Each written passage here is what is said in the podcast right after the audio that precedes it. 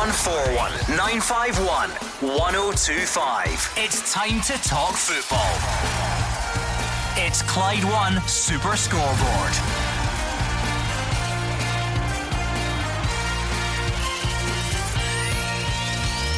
Good evening and welcome to Clyde One Super Scoreboard. Celtic stretch their lead to the top to 12 points after seeing off Kilmarnock. Rangers post winter break blues continue after being held at St Johnstone, and young footballers in Scotland are banned from heading the football. I'm Gordon Duncan. Joining me tonight, Alex Rae and Hugh Keevins. The temperature is rising. The storm clouds are gathering. Nothing to do with the weather.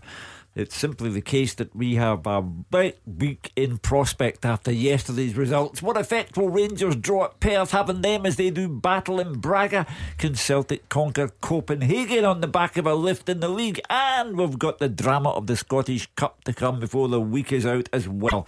Take away the idea you first thought of. This is Scottish football, Alec. You never know the minute. Yeah, it was another big weekend of football. Celtic continued to blow everyone away with impressive performances. Aberdeen, poor ho- home form continues after defeat at Ross County. Rangers continue to drop points. Their form is alarming. It's a massive week for Steven Gerrard and his players with Europe and the Scottish Cup coming up. 01419511025. That is the number you need tonight. Let's hear from you. Let's have your say on all the weekend's big talking points. If you're a Rangers fan, where did it go wrong in Perth yesterday and where has it been going wrong? Since the start of January, where does this leave you in the title race? Celtic fans, of course, you're on the other end of that. You're counting down the matches now, by the sounds of it, to when you expect to win that title. So get in touch. Let us know all your thoughts from a big weekend across Scottish football. 01419511025 and at Clyde SSB on Twitter. It is Monday night, though. You two have some decisions to make. Mm, What was your result of the weekend? I'm going into the championship. Morton 4, Alloa 4. Alloa 4 2 down with five minutes to go. And I'm told that my old friend Peter Grant came in at the end and said, disappointed. Thought we should have won it. Alex, I'm, result of for, the weekend? Yeah, I'm going for a Ross County away win at Aberdeen, the first. Uh, you know, uh, uh, three points, which was massive considering the, the relegation uh, battle that they're in, but impressive all the same. Now, goal of the weekend. There were quite a few. You had ah. decent, decent options. What did you go for? He's been studying. He's yeah. been studying. Has he? I, I'm staying at Capello. Kevin Cawley from Alloa gets the ball, a turn that Johan Cruyff would have been proud of, and buries it from 18 yards. A fantastic goal. Yeah, I seen it on uh, social media, but it wasn't as good as Billy McKay's header to equalise up at Pittodrie, crossed by Richie Foster to the back post, bullets it back across, and to beat Joe Lewis with that kind of frame. It was a brilliant header for a guy who's very small. It was a great header. The art of heading, that's something oh, we might yeah, get to in the yes, second hour yes. of tonight's show. Um, what about your howler of the weekend, Hugh? This can be, of course, anything really from a, a sitter in front of goal, a goalkeeping mistake, a refereeing error, anything you want, really. What's your howler of the weekend? If you don't want to annoy your manager, don't get sent off right in front of him, as Chris Long did. Having got one stupid booking for kicking the ball away, he then compounds the felony by halving a player in two, and it's all in front of Stephen Robinson. The look on Stephen's face was priceless. Yeah, I'm going for Rangers as a collective, Gordon. I thought collective that, howling, as Hugh calls it. Yeah, absolutely. I think when you uh, play poorly in the first half, manage to get a little kind of spurt going in the second half from a winning position to lose another two points, not acceptable. Well, that seems like a good place to start tonight. So, Rangers fans, this is your chance to step up and have your say. Where did it go wrong yesterday? Where has it been going wrong since January?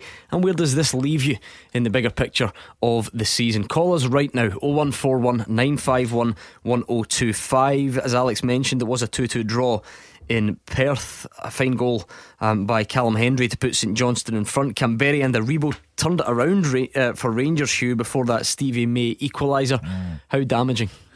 Uh, extremely. I thought the league was over after the draw, or rather the defeat at Kilmarnock, and I said so on this programme. So you have to be consistent. Uh, the defeat at Kilmarnock made it a 10 point lead for Celtic. The draw in Perth makes it a 12 point lead for Celtic. Look at it the other way. I mean, it, Celtic have 10 games left, a 12 point lead, a goal difference of that's 20 better than Rangers, which is the equivalent of another point. Uh, for Celtic not to win the league would be astonishing. Uh, so I think Rangers are in trouble where the league's concerned. We've heard a little bit of what Hugh Keevins thinks. We've heard a little bit of what Alex Rae thinks. We're going to hear what Steven Gerrard thinks, but we really want to hear what you think. So give us a call right now on 0141 951 1025.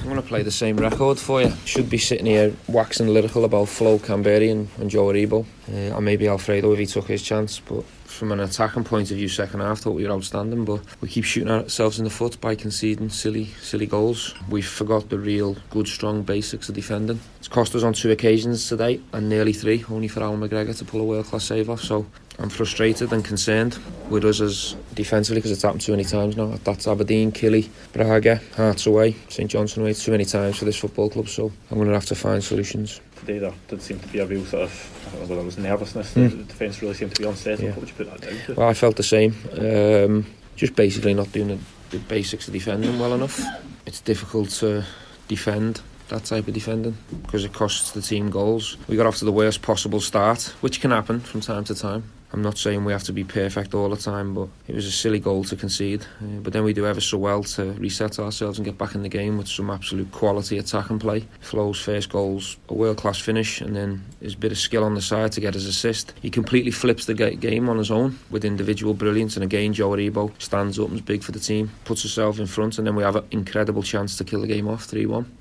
Yeah, Alfredo misses that, obviously, because we haven't killed the game off. You're hoping from the side that there's enough quality and experience to see the game out. But again, um, the basics of defending, we get it wrong. A straight ball over the top, confusion. Actually, get away with that, but then give a set piece away, and then don't defend the set piece well enough, which is just a simple cross into the box that we um, that we don't defend. So it's really frustrating. Breaking it into three parts, Alex. Where yep. does this leave Rangers overall? Where's it been going wrong since the start of January? But to start with yesterday, where did it go wrong yesterday? For me, sorry, I thought you were talking to someone. Uh, yeah, I think uh, where did it go wrong? Well, listen, when you concede goals in the manner in which Rangers do uh, yesterday, that always puts you in the back foot. Um, you know, without how do, how do you say it? Katic is one of the days you want to forget. You know, you'll be hoping he doesn't have one like that. I thought Goldson was poor as well. I think between the two of them at the start of the game, uh, meandering on the ball, giving away possession, it encourages St Johnstone. Uh, and when you take, if you consider the, the first goal that Rangers lose Gordon, when he puts his foot through it and he gets it wrong and it ends up spinning behind him, he did that for the second goal as well. And unfortunately, it was one of the days. I think one of the big questions tonight whether uh, he should have took him off at half time. Uh, and he may well have been looking at uh, Edmundson and saying to himself, I was I was looking at him a couple of weeks ago at Hamilton, might not have, you know, uh, Been tested too much. Well, I just feel as if against Hamilton he had a really poor game. Edmundson, you know, particularly in the first half, so he might have been looking at him going, "I'll just stick as is," but ultimately he came back uh, and he didn't defend the set play. The set play was uh, embarrassing, but there was so much leading up to that, Gordon. And I agree with him. The second half, I thought they were good. They were on the front foot, but wh- why does it take to go one goal down before you come out and attack a team like you do? I said to you and, and the guys in the studio on Saturday, for me, this is a must win game. Yeah. You know, you have to go to places with the greatest respect to St Johnstone, Kilmarnock. You have to win there if you want to compete for the, titles. The, the, frustration for Steven Gerrard too must be, as I said in the, the introduction, you never know the minute in Scottish football. Rangers scored two goals of the highest quality. Magnificent finish from Kamberi. And then Kamberi sets up Joe Aribo with a, a, a terrific turn that left the St Johnstone player having to pay to get back into the ground. And then two goals that could only be described as howlers. Grant is a Rangers fan. He's first up tonight. Where did it go wrong yesterday, Grant? Hello, guys. Hello. Hi, Grant. Hi. Uh, you're asking where it went wrong yesterday, this season. I can take you back two or three seasons, and I'm not, I'm not going to say it's all this guy's fault, but we've got a right back at Ibrox that cannot defend. He saunters up the park, as we've seen on Saturday there, lost the ball, and if you look at the view from behind the goal, he's at the halfway line when he's right back. Oh, sorry, when his centre back's exposed, knocked on. Centre halves could have done better, but he's still exposed again. I can take you back three years to the league, the Scottish Cup final against Hibs, when he cost us three goals. He done it last season at uh, Parkhead. Where We were in the ascendancy with two minutes to go. He gave a stupid ball. Celtic scored two goals in against Young Boys of Bern away that cost us three points in Europe. The goal at Ibrox against Young Boys of Bern last season against Hibs he kicked a guy in the back of the leg just when we get back in the game, gave away a penalty. And I know you'll say that he puts in great crosses, he does this and he does that. Well, that's fine. Keep him up the other end of the park. He's a liability as a defender, and he's never a captain. Well, you're not the first to say he's not uh, Rangers captain material. Uh, I think we had a caller yesterday in the immediate aftermath of the draw at McDiarmid Park. Uh, you put forward a very persuasive case. The only way I can answer you, Grant, is to say, why do you think Steven Gerrard picks him then? Listen, some players, uh, some managers over the course of their career stick by players, and sometimes they get the, the manager the sack. Now, there's players have. I'll give you an example. Katic had a bad game about just before Christmas, and he was dropped for three weeks. Goldson has bad games, doesn't get dropped. No, and I just, he, sorry, he gets dropped. He just will not see past Tavernier, and his goals against is shocking. And important goals against from his right back position is absolutely shocking. It's caught constantly up the field and exposes his back. And it's been seen, people say oh, he's this or that, he puts in great crosses. He's not a forward. Defend first and let the forwards do their job. You've listed off quite a few mistakes there, Grant, and individually, I don't think anyone would argue with them. But I mean, was he? Is he really the, the main source of, of blame for you yesterday or even the last couple of months? How, how is he managing to stand out above everything else as being the main source of blame? Well, Gerrard's changed his team three or four times. He's changed his defence three or four times. He never changes Tavernier. Now, you've got to look and say, why has he never changed that and why do these mistakes keep coming from the same position? Gerrard's to blame for this. I, I just don't see what he sees. I'm old school. A right back should kick you right in the Denis Laws and that's it. Hard, let you know right away. Not fanny about up the park and uh, and getting caught in possession. You're a defender. You defend. You defend. And if you get a chance to get up the park, fantastic. Nice to get a mention of Dennis in there on today's His birthday, yeah. 80th Just birthday. keep your language a bit more polite if you don't mind, Grant. But uh, Well, lis- listen, to you, see if you just take yesterday's game in isolation. Yeah. Uh, For me, the second goal, when the boy get the ball into the box, which resulted in the corner, I think Yeah. Tavernier can do better at that stage. But in, in the grand scale of the two goals, I don't see where he actually has a, a, a direct bearing on any of the goals getting conceded yesterday. could he have come across after Katic had slipped at the first one? Could he have come over? Well- was he too far up the park at the Well, other? at that stage, you're just expecting him to put a simple ball through his feet through the ball. You know, you're, and, and, and any back four, your your fullbacks are slightly advanced to your two centre halves. They usually lead the line, and it was a basic clearance here. You know, hmm. we we're talking about Rangers' quality to clear the ball up the park. And you know you're not expecting him to be behind you because as he clears it, you look at it try and push up and get second balls. Uh, I didn't see Tavernier particularly to do with that. I look back to the Kilmarnock game uh, a couple of weeks ago, uh, and again it was the two centre halves that that cost you know the direct ball, the flick on.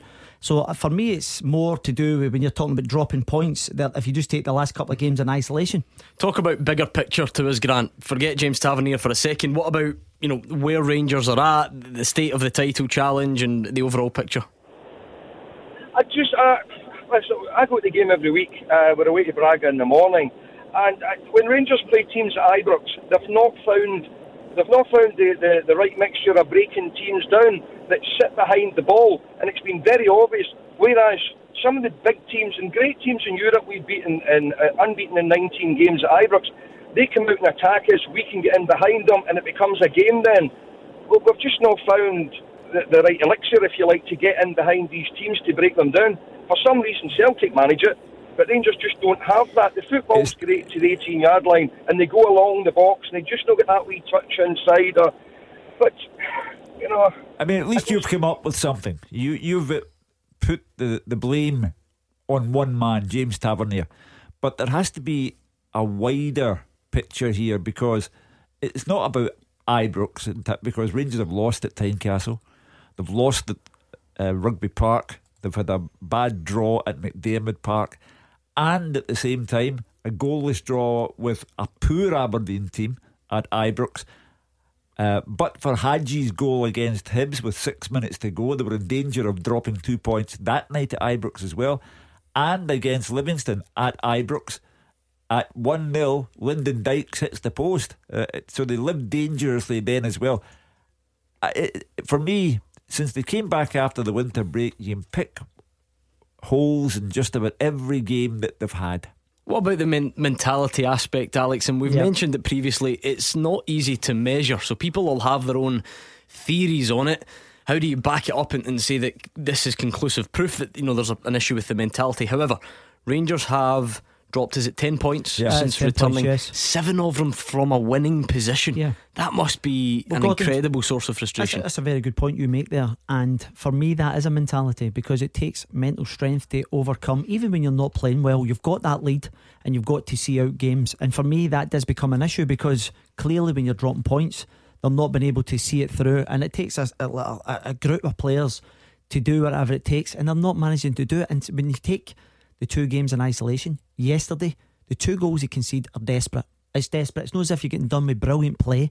It's players slashing at balls and then a direct long ball at Kamara, which is fundamental basics. Just go and do the basics. It's, It can't defend the defending Steven Gerrard's words yesterday. And I don't think you can get away for that. But I think the caller makes a very valid point in terms of opposition for Rangers who defend deep. They are having problems unlocking and finding solutions. Grant, what did you think prior to yesterday? Did you think there was still the chance of a, a title challenge, or was that gone previously? you know, if you support your team, and uh, you've always got to believe that uh, you, you're, you're going to get a chance. But you look at, I'm not even going to mention that the, the other team. Like, It's all about what what we've not done, not about what they've done. You know, if you look back at this and goals in the last minute, whatever. That's that's what they do. You know, but we've just not stepped up to the mark, and I think we've kind of thrown it away. Uh, after beating beating them in 20, uh, the end of December, you know, we'd every chance to go on. And I know it sounds a hard task and it's dead easy to say, but if we'd won all our games after that, we win the league. But we've not. I, so I, I think, to be honest, Grant, I mean, you haven't really thrown it away. You, you, you know, Celtic have played exceptionally well. Celtic have won 19 of the last 20 league games. Uh, Celtic are, score a lot of goals. Uh, if they score in the last minute of matches, that's just testament to uh, a, team with a never say die attitude. Thank you very much. That was Grant kicking us off tonight. 01419511025 to join him at Clyde SSB on Twitter. We're going to speak to Andy, who's a Rangers fan in Motherwell next. He's got some thoughts about Steven Gerrard. You can hear them after the travel with Stephen. Clyde One Super Scoreboard with Thompson's Road Accident Solicitors. The compensation you deserve when you've been sidelined. Talk to Thompsons.com. Hugh Keevins is here. Alex Rae is alongside him. They're trying to pick over the main talking points from a big old weekend in Scottish football. We'd love for you to join us though. 0141 951 1025.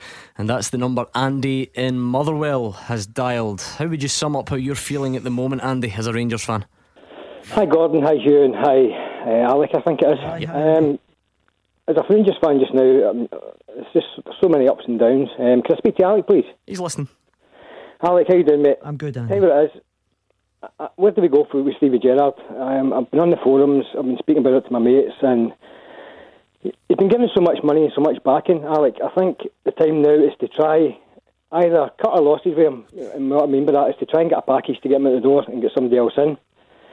Who I think should get the job right now is Chris Hughton. Used to be the Norwich manager. Um, there's too many feelings for Steven Gerrard. I'm going to give some examples. His signings, his signings have been shocking. About 75% of his signings are horrendous signings. Plus, he doesn't give a lot of guys a chance. Um, you know, you've got your likes of Greg Stewart, your Jordan Jones. He plays Ryan Kent week in, week out.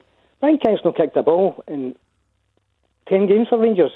I, I think I seen a, a statistic on Twitter today that he's not, he's not one assist all, all year.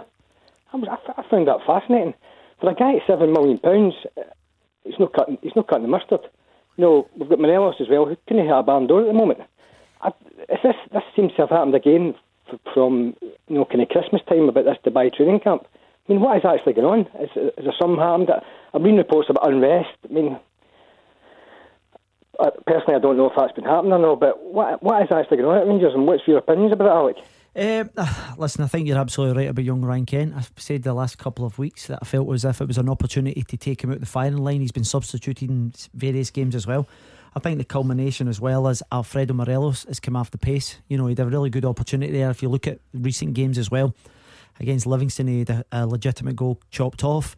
Against Kilmarnock, debatable one as well. So he's still getting in the mix. But without Morelos in terms of uh, a striker option, for me, he's still your number one striker because uh, he brings a lot to the table physically and, and so forth. Uh, in terms of his signings, you know, I think the, the last half a dozen games, without doubt, you know, eight games, whatever it is, I think it's been, you know, the form has been, I said at the top of the show, it's been alarming. And I think Steven Gerrard will maybe have to give some of these guys a chance. Now, you look at the impact that um, Kamberi had at the weekend. I thought it was excellent. You know, I actually said I was championing him after these exploits in Europe as well. I said to him, get him in the mix, and he made a big difference. I think the fact that Joe Aribo, uh, I, I, think you're missing Katic as well. I think Katic brings a lot to the team. Uh, so much so that you're putting Aribo to left back and so forth. I don't think Barisic. Oh, sorry, what did I say? Katic. Oh, sorry, uh, Barisic. Yep. Uh, just so aye, but um, I think Aribo going to left back for uh, Barisic is not ideal, but he seems to be doing okay. So I just think there's too many players off form at the moment. You look at the two centre halves now. I know Katic will come in for a bit of stick, which he should do on the performance yesterday. But you look over the piece, he's been relatively consistent. Uh, again, you could actually say the Kilmarnock game. So these mistakes are actually costing Rangers big time at the moment. Uh, yeah, going back to your point whether to stick or, or twist with Steven Gerrard. For me, you've got to stick with him. You've got to try and back him at least to the summer and see where they go from there. I think from now to the summer's pivotal because this, I said at the top of the show as well, this week is massive. You've got this European tie, which against a very good Braga team. Then you've got Hearts. You know that was that started all this off, losing to Hearts uh, just after the winter break. So they really need to get a, a shake on because if you think pressure's bad now, if they're out of the cup come Saturday, then it'll be even worse. Andy's clearly not a Steven Gerrard fan, and that's fair enough. Um, he has improved things at Ibrox in many ways. However, the scrutiny he comes under is because he hasn't won anything. He did a fascinating newspaper piece at the weekend with his old Liverpool teammate Danny Murphy. And in the piece, he said that he understood what management was all about in terms of if you have two bad years, he said to Danny Murphy, I'll be sitting in the match of the day studio beside you. In other words, two bad years and you could be out of management. So Steven Gerrard has to win something. And if he doesn't feel he can do it at Rangers, I wonder if he might think about his own reputation and standing and go from Rangers and go somewhere else. Because if he has two barren years at Rangers, he may think it's better for him not to hang around if Celtic are going for 10 in a row. Or he may think he could do a Wim Jansen because if he couldn't stop eight, couldn't stop nine, Wim Jansen stopped 10 when uh, Rangers had nine in a row and was universally acclaimed by the Celtic support and is never forgotten by the Celtic support because of that. Steven Gerrard could have a go at that, or he might think, I might be better off restoring my reputation down south. Andy, is there not a danger that you're diving in on that one a little bit? Granted, managers always need to take some flack when, when things go wrong, but but can you always can you just keep ripping up managers and, and, and changing the man in the hot seat every time you have a bad two month period? Because really, you wouldn't have said this to us on the, the 29th of December, but two months on, you know, you've got the manager showing the door. I think you're right, Gordon, but you've also got to look at Rangers, you know, the last three or four managers. There have been a lot of rookie managers, you know, your Warburtons, your McCoys, your, your Jenners. These are all kind of guys who you're taking a chance on. We need tried and tested. We need guys who have got a proven track record. And I think, I think personally, if you give um, Gerrard to the summer and he's not won a cup, I think, personally now, I think Europe's keeping, keeping him in a job. We can't sack him because we don't have the money to pay him off for a start. What tried so, and tested record does Chris Hughton have?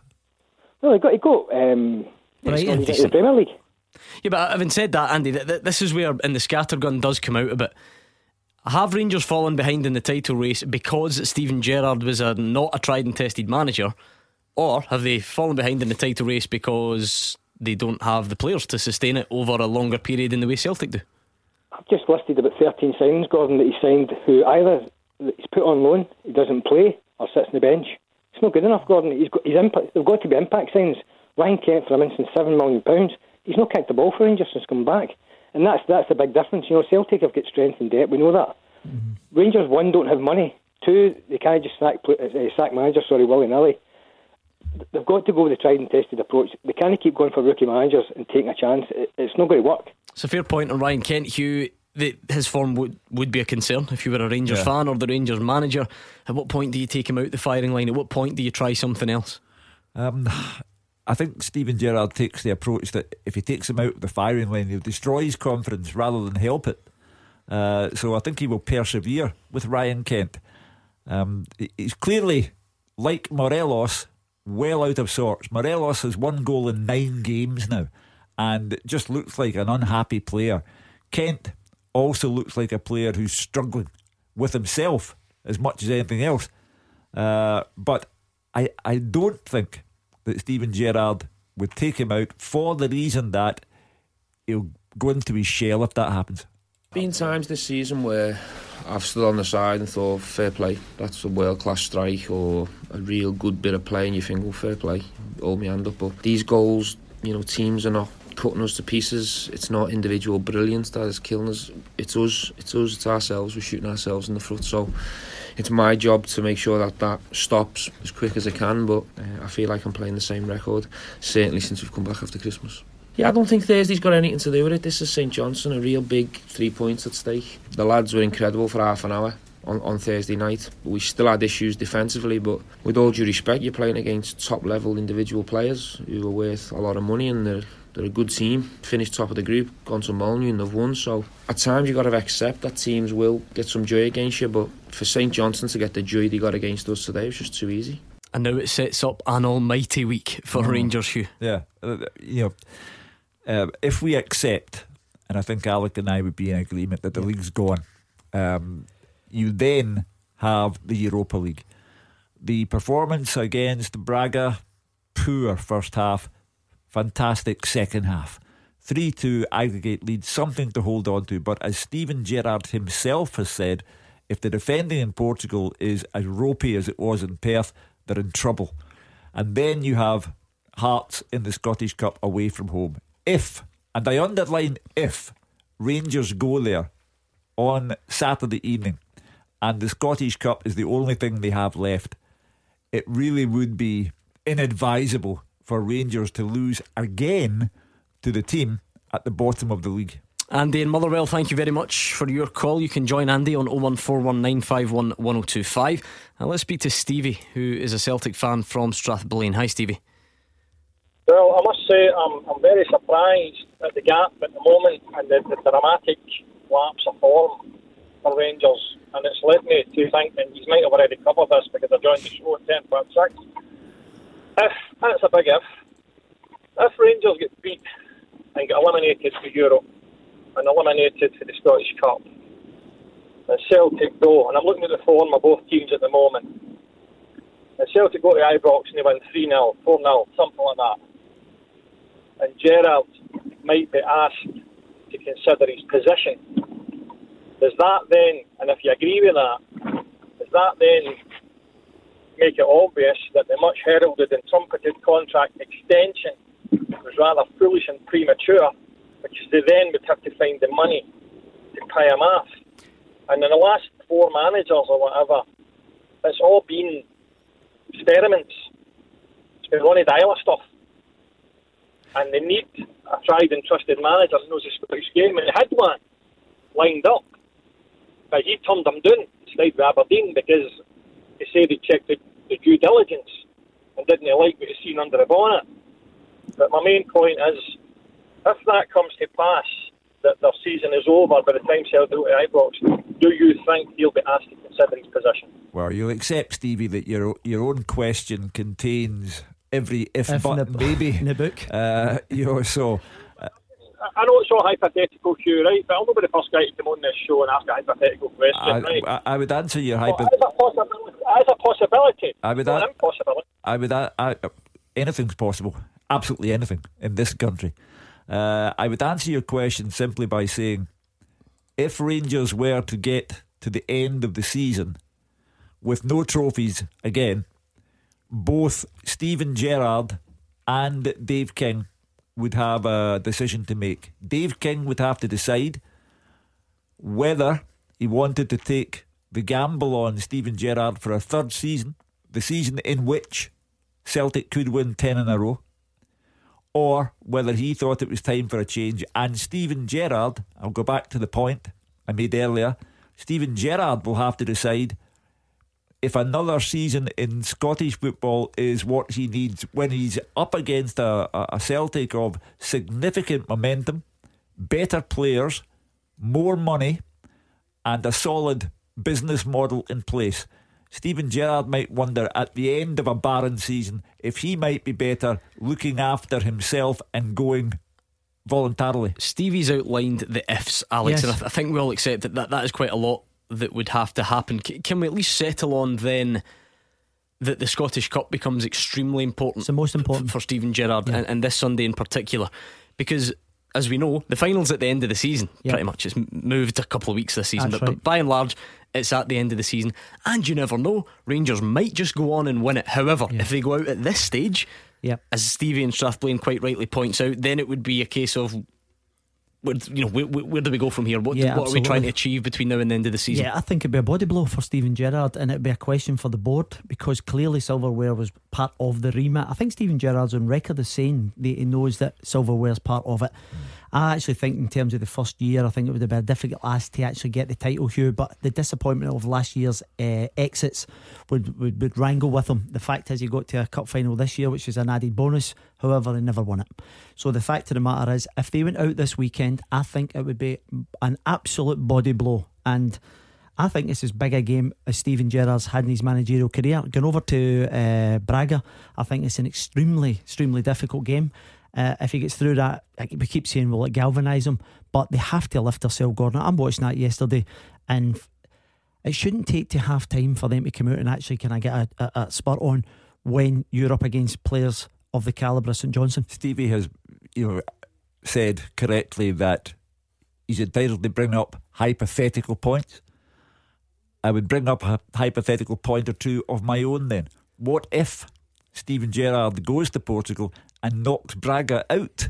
What if he goes to Tynecastle and knocks Hearts out with a bit to spare? Then he carries on regardless. Uh, Stevie, all of this is only relevant because your team has been so relentless recently. What have you made of it?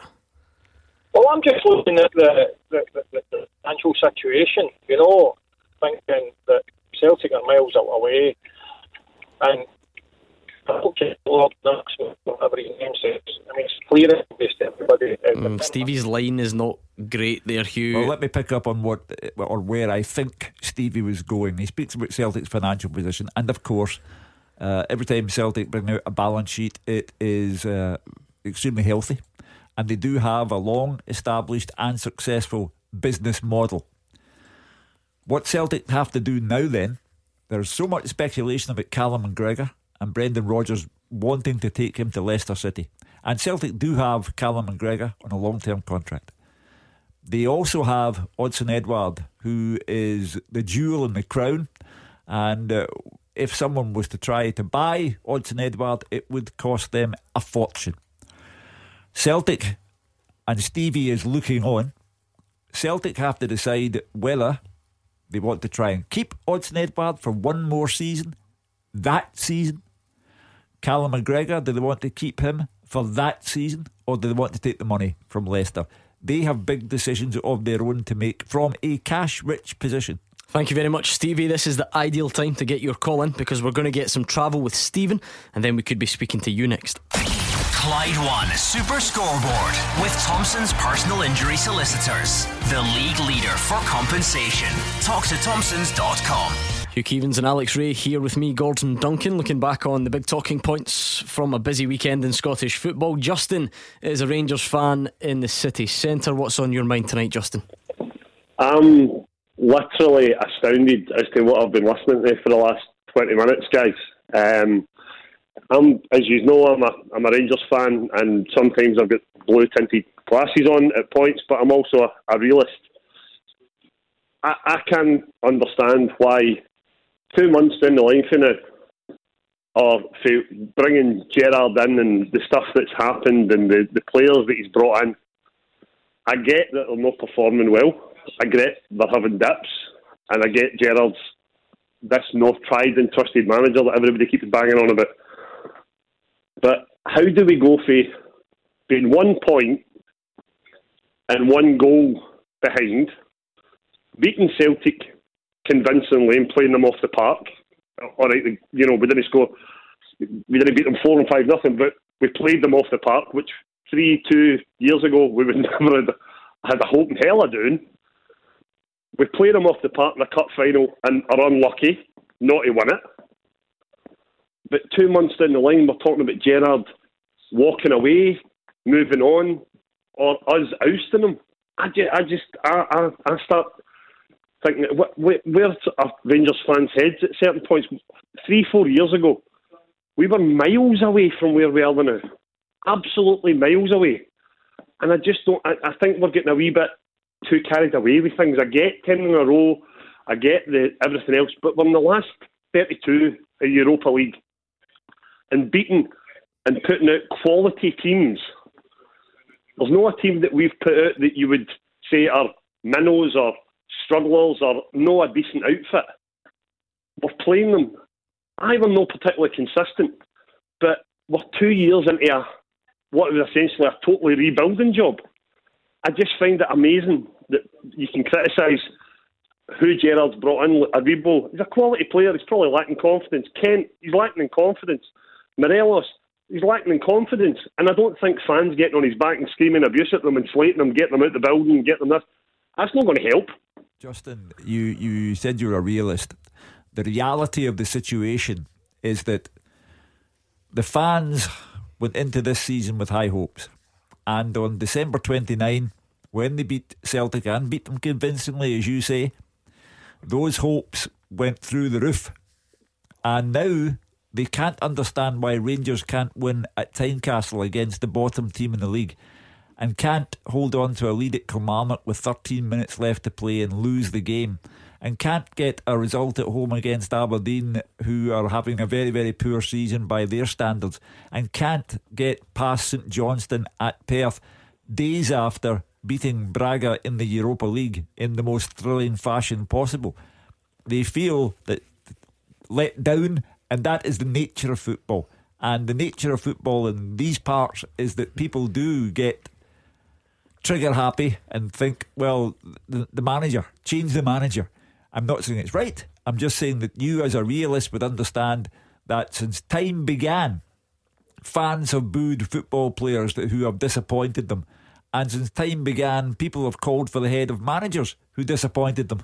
Justin, would you? Sorry, I was just going to see if yep. Justin was. Would you absolve Steven Gerrard from from all criticism, Justin, or just is, is there a certain line that you feel has been crossed?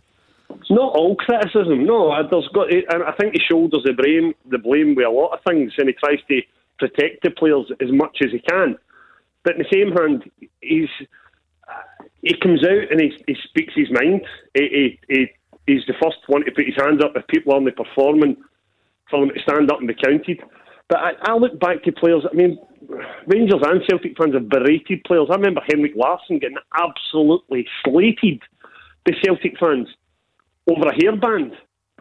They get absolutely berated for it. Mark Hateley, get Rangers fans detested him for pretty much the full first season he was here and wanted him out of the club and nothing to do with him.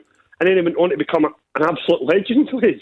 Probably two of the best strikers that I've ever striking partnership with Scotland seen with him and McCoist. But that's also part of the game. But that, that's just part of the fun. You know, people jump to conclusions. I've jumped to plenty in my own time uh, they jump to conclusions and are later forced to uh, admit that they got it wrong. Yeah, I mean, ju- ju- it's fair enough for Justin to point out that doesn't yeah. make it right. Just because yeah. people do it doesn't make it right. You should always be able to assess things with a calm head and, and take a, an appropriate look at the bigger picture, yeah. Alex. Justin, I said uh, during the last break when, when Hugh was saying because we had to go into the break.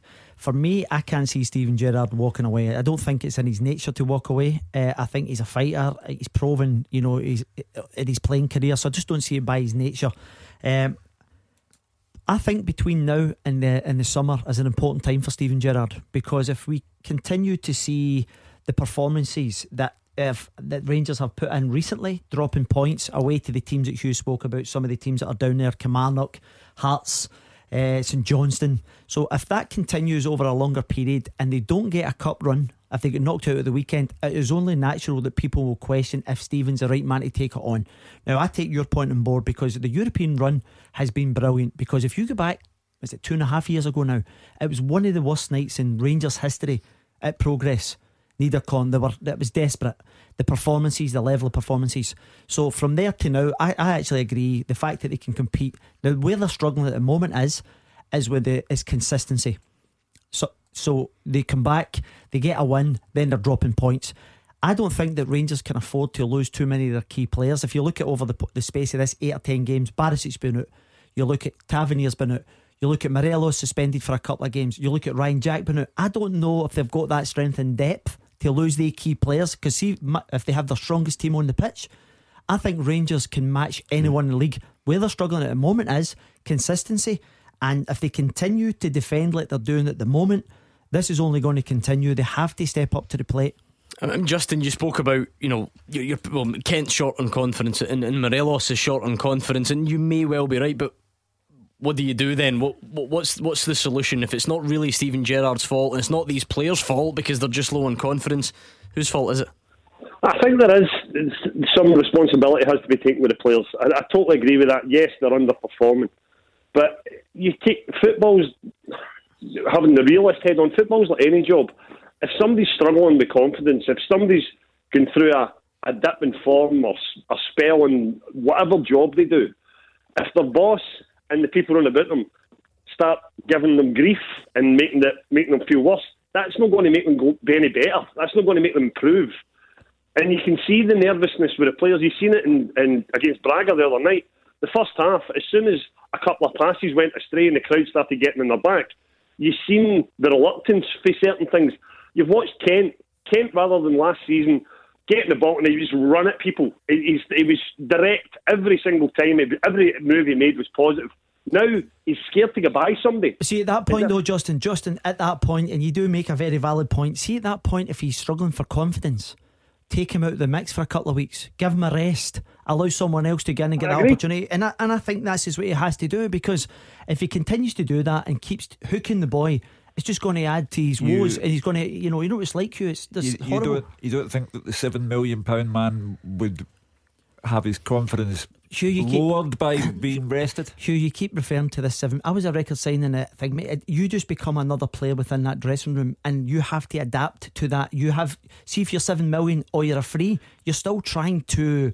Uh, earn your right to play in that team, yeah, and I, because of the valuation, should not deter. I, I accept that. It's just that when you come to a club, a club like Rangers who don't have a lot of money, and they spend that amount of money on you, it stays with you with every passing week it stays with you. He costs seven million pounds. Yeah, Why is he not doing that? No, it stays with you in the eyes of the fans, though. But yeah. not, not not Steven Gerrard. Or, no, I, I, I was listen. I was a record signing at Sunderland. It didn't bother me in the slightest. I think genuinely seven mil, bit less. Sorry, uh, I was a I was a record signing at Sunderland, Hugh, and the first couple of years I struggled, but that was partly to do with my own lifestyle. But then when you get settled in, they ended up bringing in guys at three and four million. But I'm not going to, I wasn't going, see that four million pound player, I'm going to have to overtake him. I'm actually looking at Stefan Schwarz and thinking, I need to take his place. Thank you, Justin, in the city centre.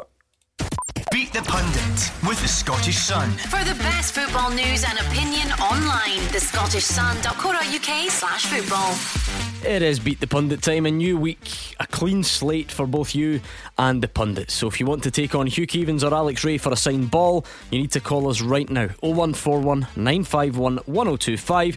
Get more questions right than them, and the ball is yours. You have to call us before 7 o'clock.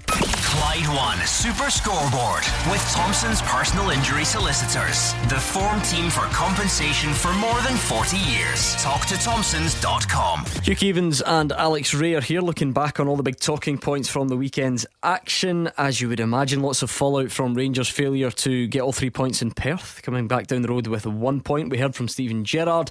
Uh, we're going to hear from Neil Lennon because Celtic keep ticking off the wins as they try and look towards another title. We're going to hear from Neil Lennon. And a bit later on this hour, a decision has been made to ban youngsters in Scotland from heading the ball. Is that the right decision or the wrong one? You tell us 0141951 1025. Beat the Pundit with the Scottish Sun. For the best football news and opinion online, the scottishsun.co.uk slash football. Right, let's see what a new week of Beat the Pundit has in store. The pundits have not been in great form recently. Maybe they've got their act together over the weekend. Charlie is up tonight from Canvas Cambuslang. How are you, Charlie? Not bad, Gordon, yourself. Not too bad at all. Can't complain. Let's toss the coin and see who you're up against. If it's heads, it will be Hugh Keevins, and if it's tails, it will be Alex Rae. And it is tails. Alex against Charlie from Cambuslang. So I'm going to give Alex something else to listen to. Okay. And that way he can't hear No, your answers. No, no, I'm not Oh, he, hearing ca- it. he can I'm still. not- I'm still hearing you. Still listening to me? Yes, I That's am. not I good. might Come need on, this help, producer Charlie. I might need this. Press some buttons. no, He's still I'm still sh- hearing Very you. honest of him. I must No, admit. no, I would never, never Very treat Charlie. honest. It's not in my uh, makeup. Yeah, sure. There we go. Swap those headphones. We'll get you some Clyde 2 to listen to. And that way you can't hear Charlie's answers. We've got him now, Charlie. We've locked him out. You have 30 seconds head to head with Alex. Remember, you can pass. That's the secret. If you don't know it, just pass it quickly and move on, okay? Okay. Good man. Your time starts now. Who's the captain of Kilmarnock? I'll pass. How many Scottish Premiership games ended in a draw this weekend? Three. What nationality is Kristoffer Ajer? Norwegian. Denis Law celebrates which birthday today? 75. Who scored their first goal for Rangers yesterday? Flo Kamberi. Scotland are up to what place in the UEFA coefficient table? Pass. Which Scot scored in the English Premier League at the weekend? Robert Fleck. Who does Christoph Berra play for? Dundee. Good man, let's bring Alex back. Alex, have you got us? I have, yes. Great. Same set of questions to you. Ready? Yep. Yep. Who's the captain of Kilmarnock? Dicker. How many Scottish Premiership games ended in a draw this weekend? Two. What nationality is Kristoffer Ajer? Uh, Norwegian. Denis Law celebrates which birthday 80th. today? Who scored their first Rangers goal yesterday? Kamberi. Scotland are up to which place in the UEFA coefficient table? 14th. Which Scot scored in the English Premier League at the weekend? Uh, pass. Who does Christoph Berra play for? Christoph Berra's Dundee. Okay. What do you think, Charlie? Um, I think I've a couple couple rang there. I think Alex got in a couple there. I think it was a good game, Hugh. I quite Yeah, enjoyed it. yeah. Scottish football's the place to be for high scoring games at the moment. I think you two did not too badly. Who is the captain of Kilmarnock? Gary Dicker, 1 0 to Alex. How many Scottish Premiership games ended in a draw this weekend? Let's count them St Johnstone Rangers, Hamilton Motherwell, Three. Hibs Livingston. Three. Equaliser for Charlie and Cambuslang straight away. What nationality is Kristoffer Ajer? He's Norwegian. You both got it. So you're level going into question four. Which birthday does Denis Law celebrate today? It is his 80th. So Alex Rae retakes the lead. Who scored the first goal for their first goal for Rangers on Sunday? Florian Kamberi. You both got it. Alex is one in front.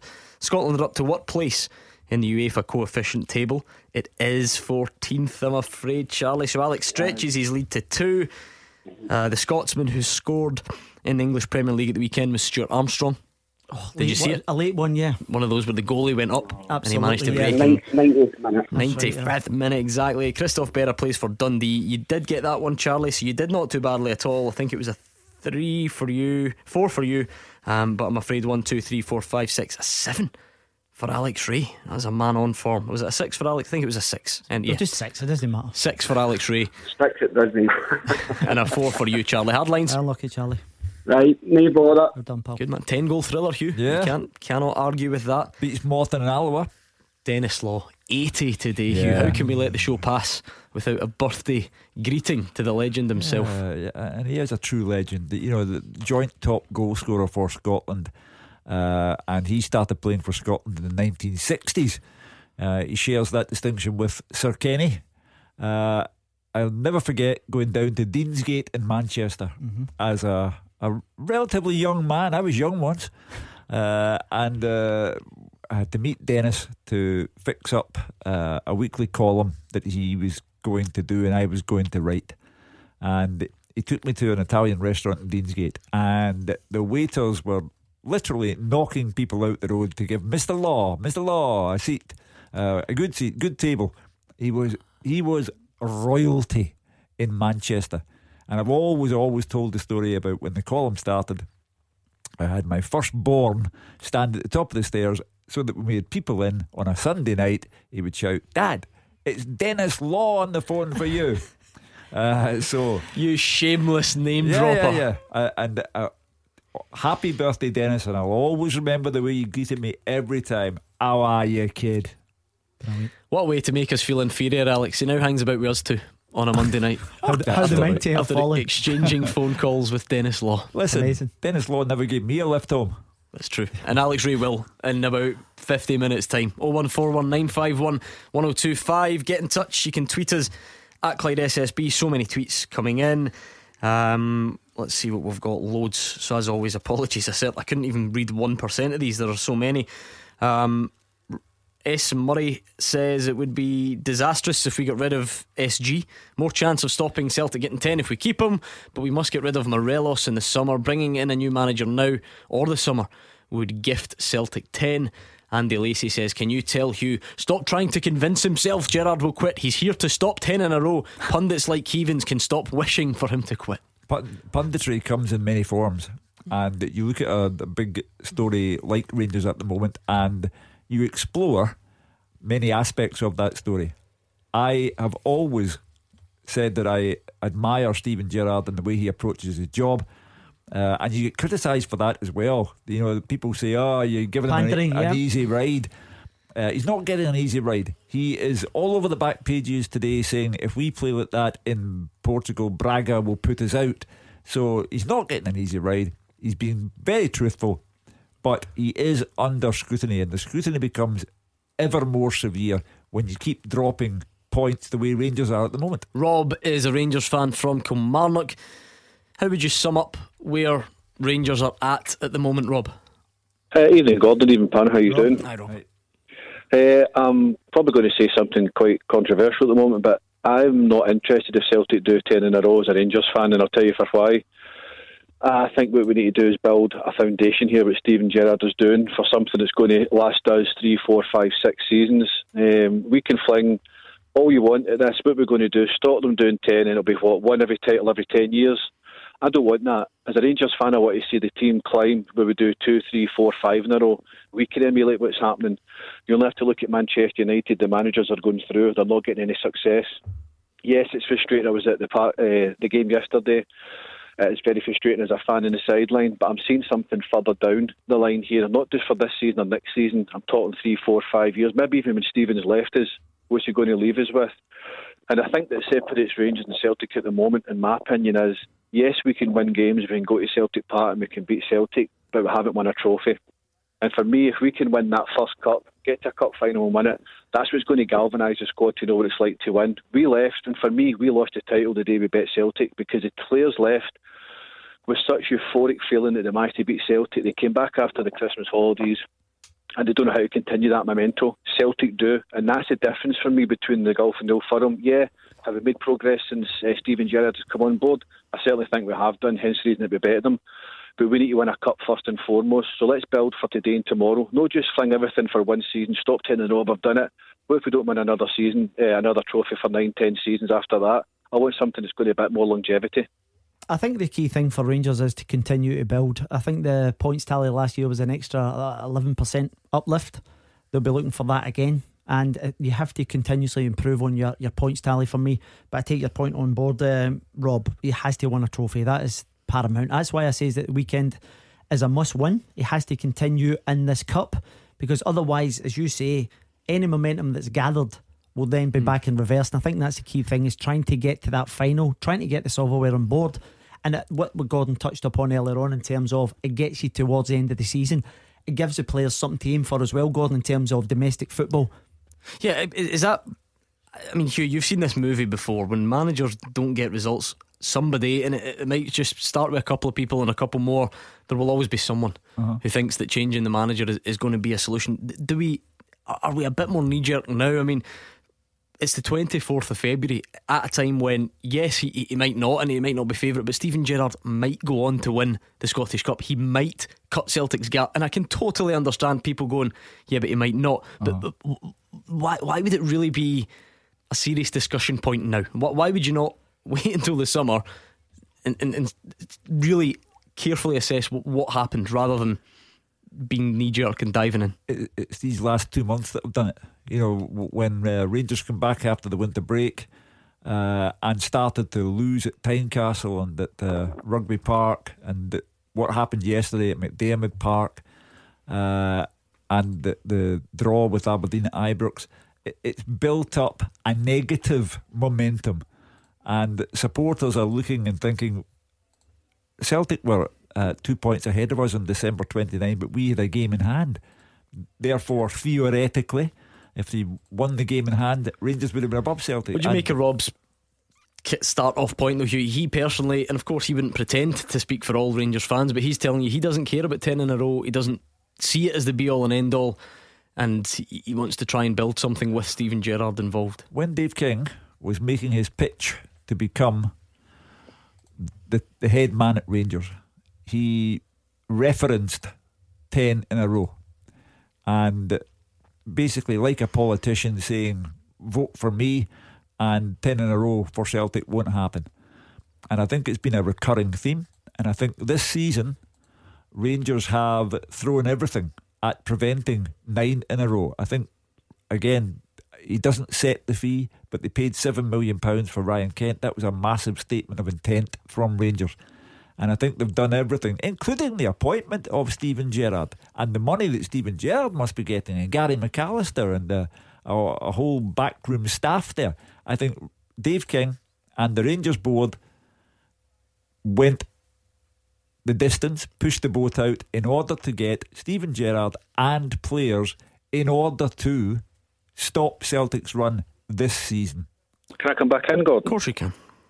The point for me, Hugh, and I take on board what you're saying, but you only need to look at the Mourinho effect at Man United. Man United thought they were doing the same thing. They bring the big name players in, they bring the manager in. Look what happened to him.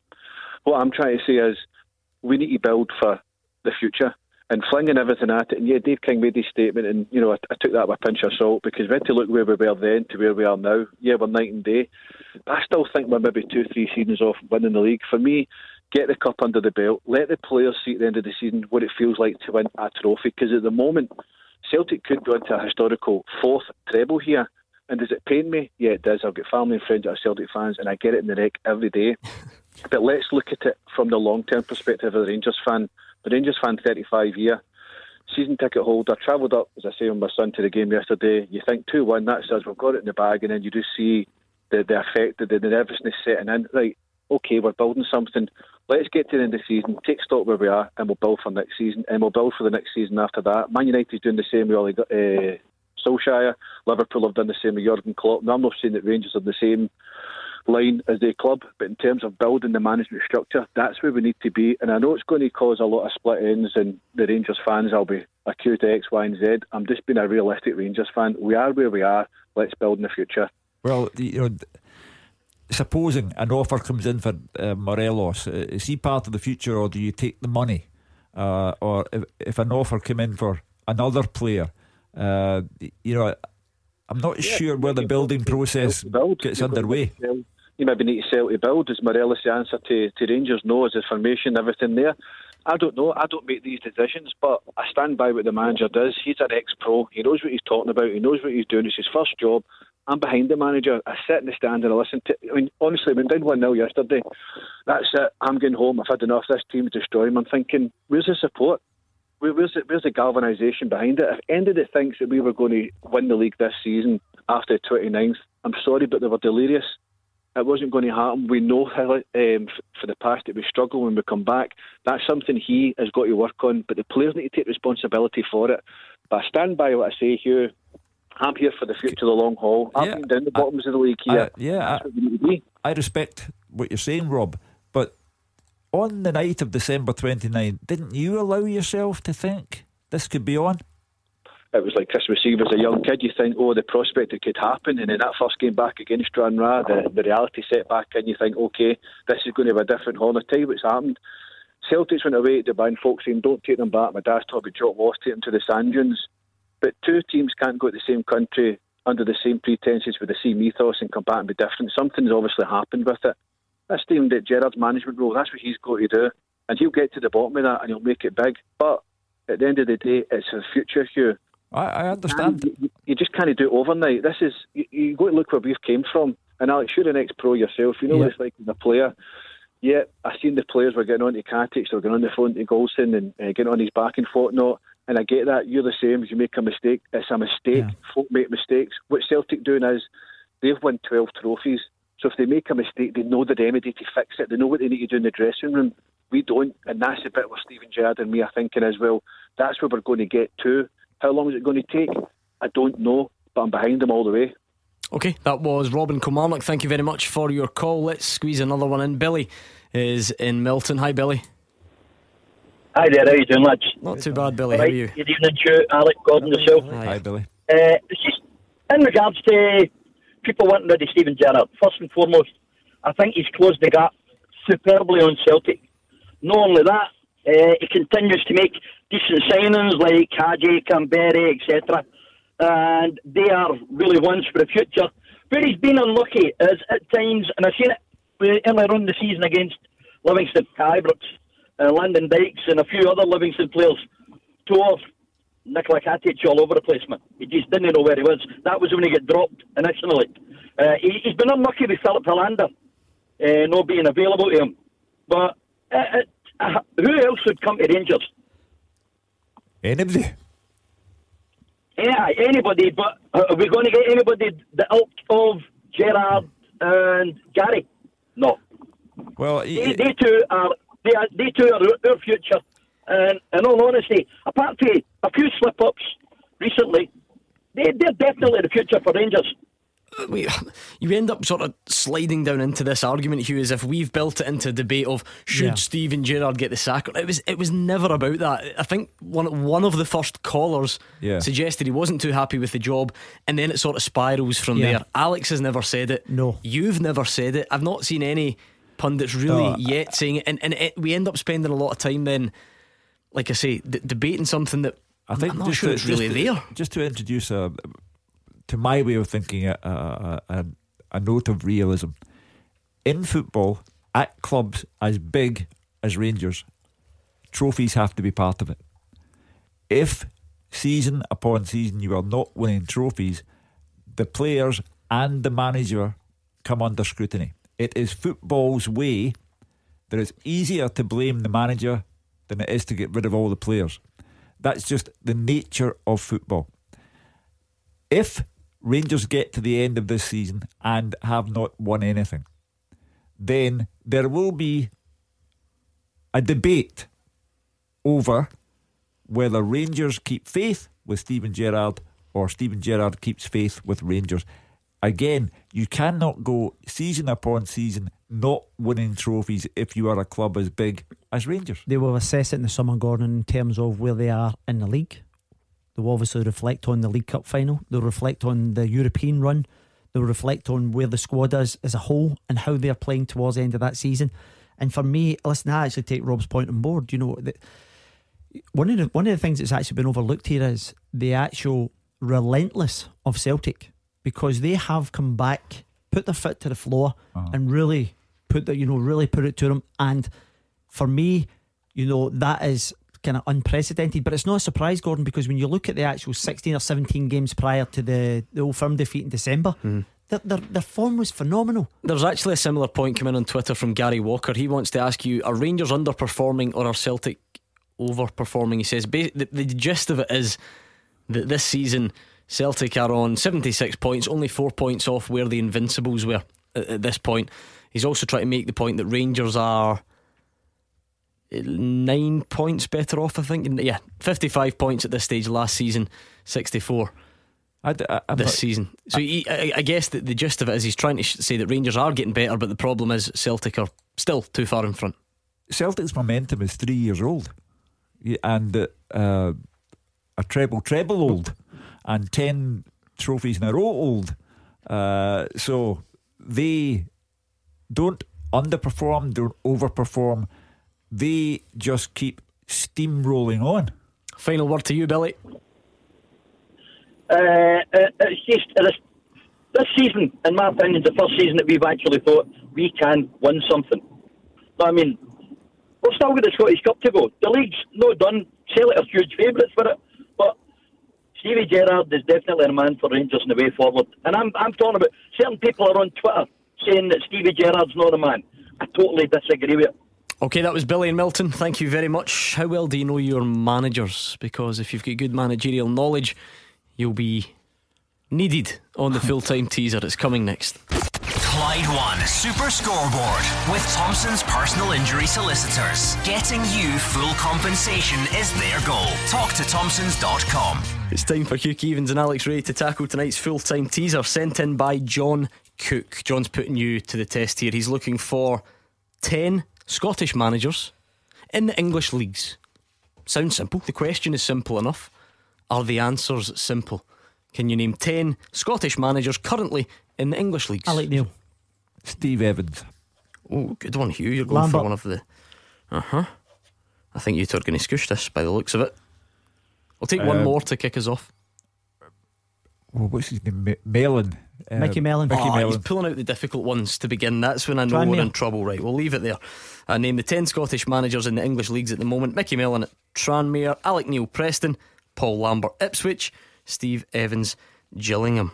This could be a record for you two, I think. I don't Oh, I see don't you. know. I don't see you needing much help with this. If you want to play along at Clyde SSB, send us your tweets um, and think out loud with the guys. Listen, I know the title race is of huge significance and importance, and I'm sure we will do it time and time again. But actually, a massive story today, Hugh Keevins, for the world of Scottish football. And that's that children aged, well, under 12 have been banned from heading footballs during training. Uh, restrictions have now been put on players aged 12 to 17 as well. Scottish FA have, have imposed this measure. It follows a report you may remember last October, which found that professional, former professional footballers were three and a half times more likely to die of a degenerative brain disease.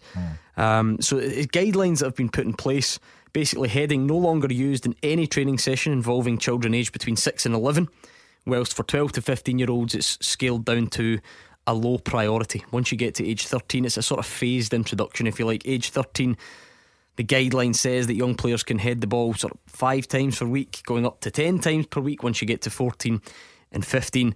The guidelines also state that, you know, coaches should be encouraged to promote a style of play that limits these big long passes onto onto people's heads. You may be interested to know or, or not that the United States have had a similar ban since 2015. Um, I think Scotland's become the first country this side of the Atlantic that the English FA look like they're following suit as well today. I think so. What's your sort of initial reaction? Uh, I take my advice on medical matters from people who are medically qualified to offer that advice. And a direct link has been established between football and the degenerative illnesses of that sort. And I have uh, sadly seen people that I grew up with in the game, like Frank Kopel at Dundee United, Billy McNeill, Billy McPhail, uh, succumb to these degenerative illnesses. And therefore, if I am told by medical people that this will alleviate that problem, I am all for it.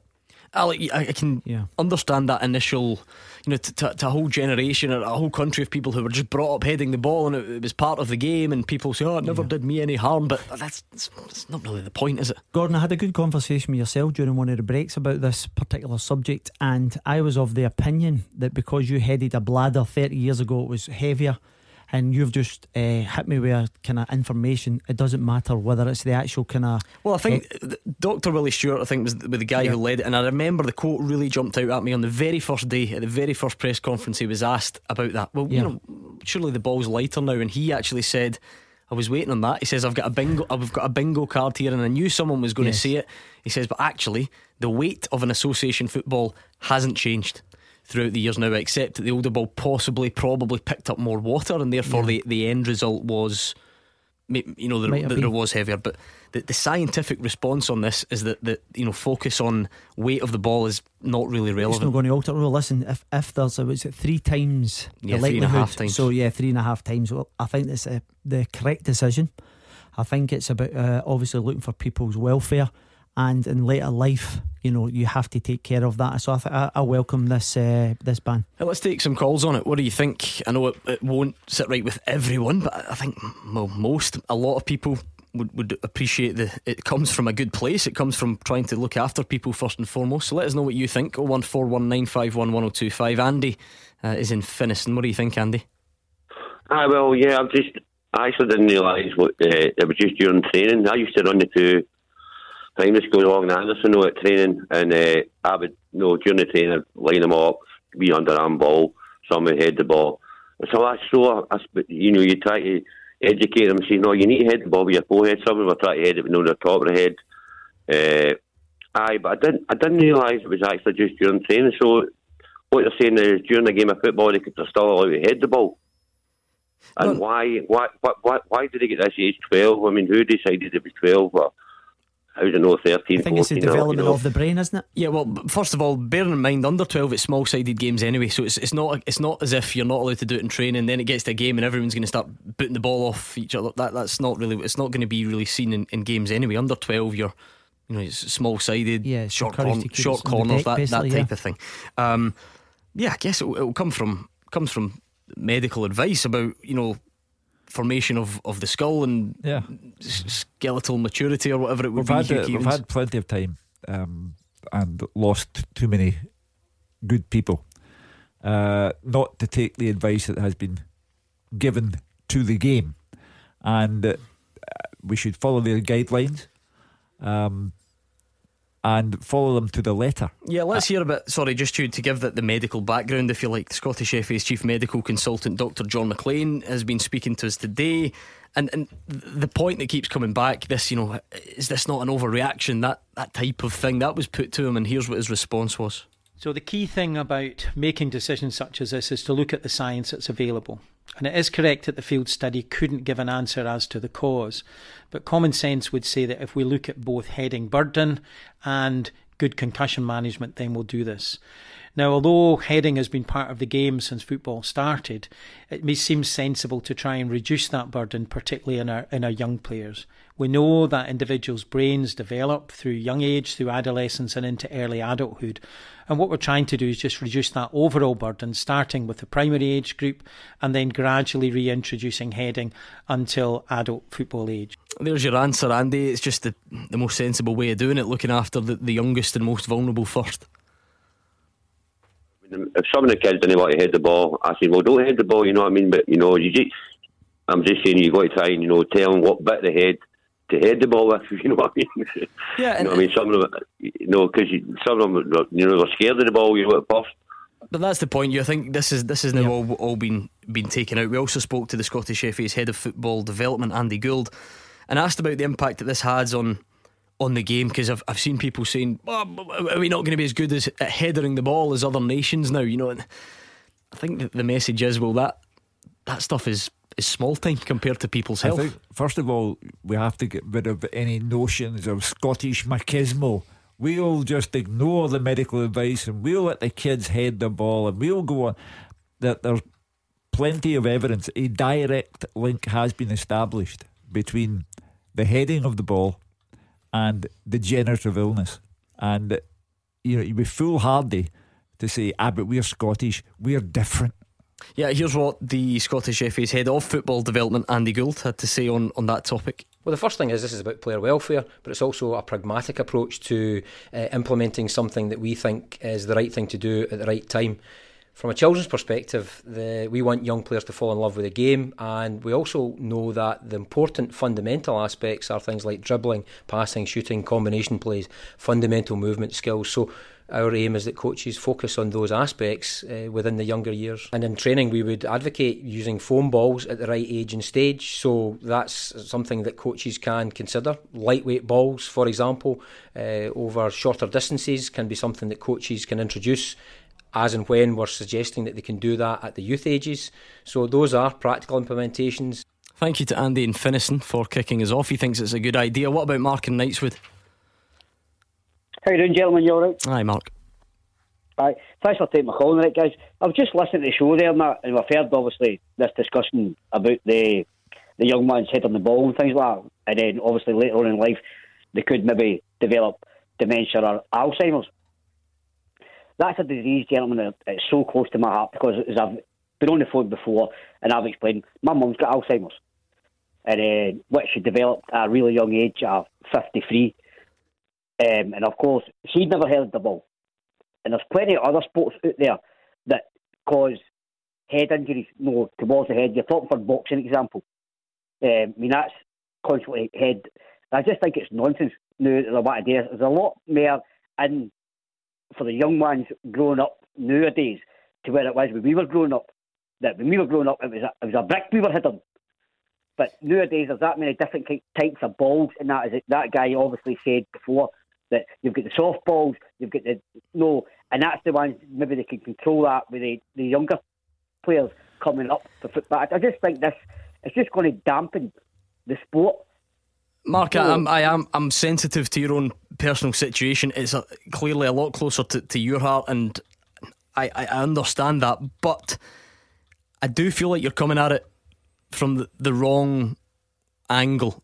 Just because you know someone, your mother or anyone else, who's suffering from a degenerative brain disease, just because they didn't get it from heading a ball doesn't mean that heading a ball is not dangerous. The, the, the field study that was carried out is, is, is very clear. It says that former professional footballers are three and a half times more likely to die of a degenerative brain disease. Why would that be, Mark, if it's not because of heading a ball? Why would that be? You think it, Gordon? Many, many, many guys have come, have come through playing football. I mean, many guys, many guys, and many professional guys that have come through playing football have actually developed this form of disease. I mean, it's only been recently for um, was it the, one of the Celtic boys, and ex-Celtic player who died with Alzheimer's. No, but, but bear in mind, Mark, the way scientific studies work is it is incom- it, it, there would be a control put in place in this experiment. So this will be compared to people who didn't play football. So you would assess a group of people who didn't play football, a group of people who did play football, and they're three and a half times more likely to die of a degenerative brain disease. That bit's not really up for, for debate.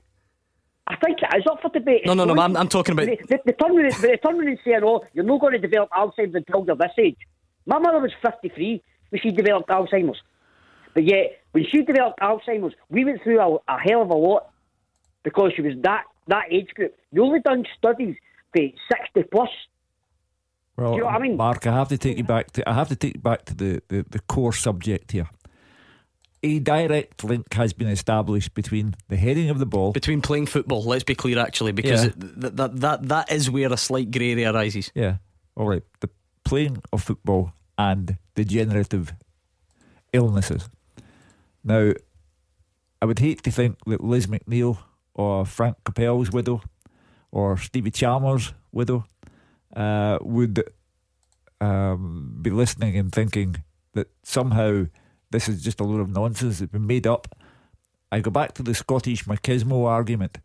We are no different from any other species of human being. And the medical people, I know John McLean very well, been uh, in the, the Scotland backroom staff for a long time and loves football.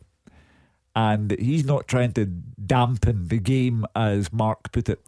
He knows that this direct link has been established and we have to do something about it from an early age.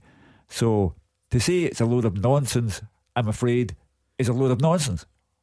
And I like I think a lot of this fear comes from this uh, this notion that you know in, in 20 30 years time we're going to switch on Scotland playing and, and, the, and the players aren't going to be able able to, to head the ball. the ball. I, I don't think that's quite what's No, there, what's going to happen. I think there's plenty of time to cultivate it. I think they're obviously going to be like a sliding scale depending on their age, how much you can actually head it, and uh, that's where they will learn how to master the ball with their with their head, Gordon. And listen, it makes sense. See if it's three and a half times more likely. Why would you run the risk of someone uh, getting this later on in life? do, do you, are you starting to see where we're coming from, Mark? When I said earlier it's not up for debate, that's not me just sort of putting a trying to put an underline b- below my opinion. I'm, I'm talking about something that's a fact here. I'm not. My opinion is irrelevant. I'm saying footballers are three and a half times more likely to die of degenerative brain disease. That's a that's a scientific fact. Do, do you see the difference? Yeah, I, I do understand what you're saying, guys. Maybe I maybe I used the wrong kind of word there when I said it was nonsense, but that's just like no me on a personal view. Um, but what I'm saying, what, what the guy said earlier on, you, you do look at the young ones, the route, the route training, things like that. They, they are they're just dribbling, they're passing, they're very seldom heading the ball. They're using a lot more lighter weight ball than what they're going to use on later on in life. But yet, who's not to say like that? Mum, dads, uncles, whatever, are going to just get them a, a normal ball. I mean, we can't stop kids out there heading the ball when they're out playing football. All you can do. No one's saying that, Hugh, as No. well. And, but, but Mark's right, but this is just about controlling the controllable. Yeah, all, all we can do is point out that this direct link has been established and that now guidelines have been put in place on an age group basis. Thank you very much, Mark and Knightswood. Right, 10 Scottish managers in the English leagues. You've got Mickey Mellon, Alec Neil, Paul Lambert, Steve Evans. Give me one more each. Davy Moyes. Yep, Alex. I am going to go for Russell Martin. At? MK Dons. Good shout. We'll get the rest next. Clyde One Super Scoreboard with Thompson's personal injury solicitors. They play to win every time. Talk to Thompsons.com. Alex Rae and Hugh Keevins are on the home straight. They're looking to hmm. try and do the unthinkable, which is get all the answers to the teaser without me giving them a clue. So thanks to John Cook for sending it in tonight. If you want to hear your question used in the future, the address you need is fulltime at Clyde1.com. So tonight, can you name 10 Scottish managers in the English leagues? Mickey Mellon, Alex Neil, Paul Lambert, Steve Evans, Russell Martin, Davy Moyes. I'll take one more each at the moment. No, you won't. Okay. Yes, I will go for uh, Graham Alexander. At? Oh, um, I'm going to say Salford. Yes. He's even look at that. He's even given me the detail. Oh, on, Murphy. Derek Adams. Where's he? Well, I know he was doing it at Plymouth, but I don't know where he is now.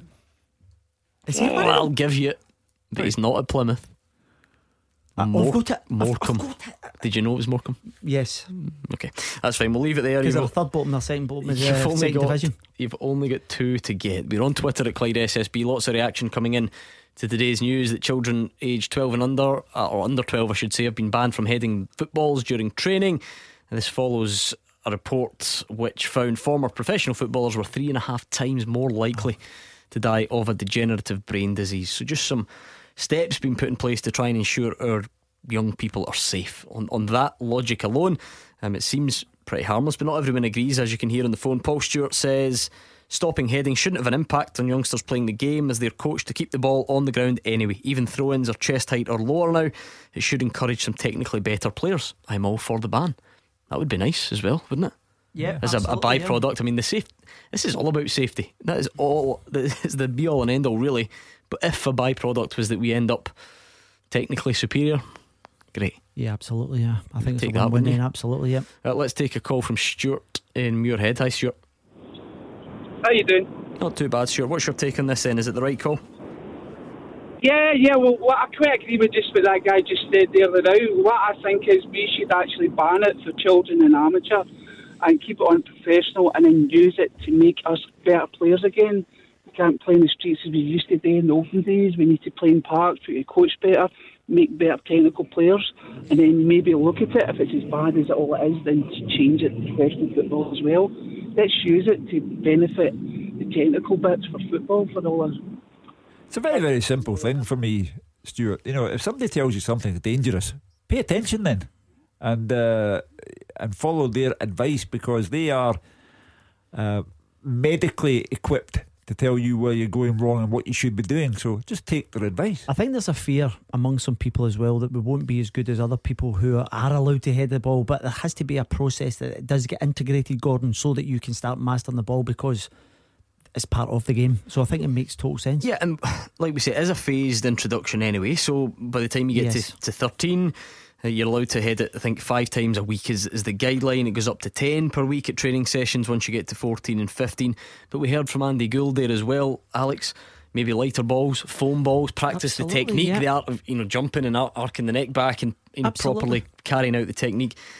No one's saying this is all off limits. Absolutely. And I, I do fear that people are maybe maybe getting ahead of ourselves and, and imagining a, Sco- a Scotland team in 2050 who can't, head the ball and duck every time it comes. You know, it's just not. It's not going to be the reality of One, it. one of the callers was talking about technique earlier on. You know, when he came on, he says he was coaching kids, some of them kind of duck out of it. I think the important thing is that you start introducing it, as you say, 13. You can get the softer balls as well, which you can actually start kind of cultivating what part of the head you want to head it from, and what height, and, you know, your little glancing headers, all the various headers uh, that you use within a game. So we won't miss out because this will be rolled out across the board. What do you think about the fact, Stuart, that the Scottish FA seem to be? I'm not sure if leading the way is, is quite right. The USA have had this since 2015, but certainly one of the first countries uh, in this part of the world to impose such a restriction. What do you make of that? I think it's uh, a good idea. To be honest with you, I think really we've got to make our technical football better than anybody else. We're a way behind. We're we're way behind everybody else. We should be teaching our kids how to play football on the deck, passing the ball about, not talking about heading, flying up, kicking the ball up the park, running after it. Teaching the kids to pass the ball and put it through. And you bring that in kids football right up to any age, and amateur football, then it's going to improve the professional football stage as well, and also maybe heading will end up getting banned in the future. If it does, it gets does. But then let's looking forward and use that to benefit our country and our kids and all our players. That's the thing, Hugh. You never know what what the, the scientific study will come up with next. I, I would, in fact, and I know listening to various interviews with Dr. Willie Stewart, who was one of the guys behind the study, that they still think more needs to be done, and they think the professional game needs to do something about it. So you've got to start somewhere. We, I don't know. We might in ten years might be having a very different and even more drastic discussion. I, I come at these matters as a layman. I take my advice from medical people. I remember on the day the McNeill family took the decision to publicly acknowledge uh, that Billy uh, was suffering from the degenerative brain disease. And I remember writing at the time that I used to joke on this programme that it was different in my day. The corner kick would come in, Billy McNeill would head it away, and the game would go on. When you were having arguments about zonal marking and man marking, I said different in my day. The corner would come in, or the free kick, Billy McNeill would head it away, and we'd all go on with the game.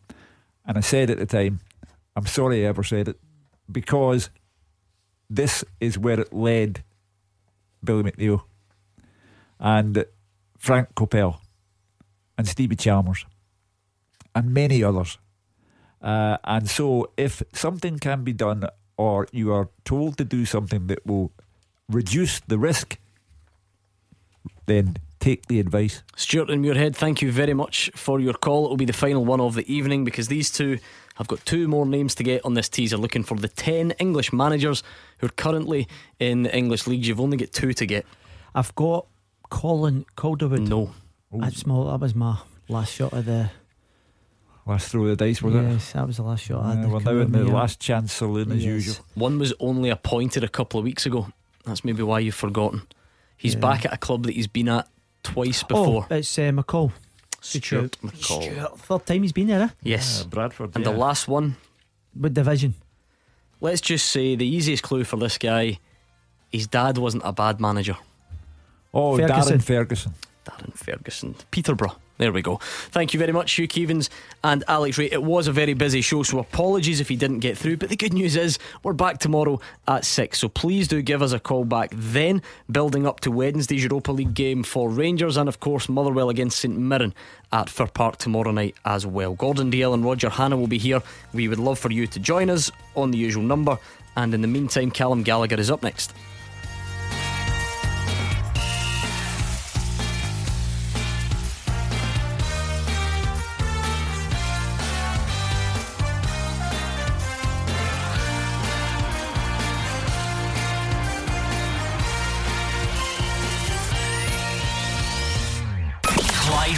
Super Scoreboard with Thompson's personal injury solicitors. Compensation you deserve.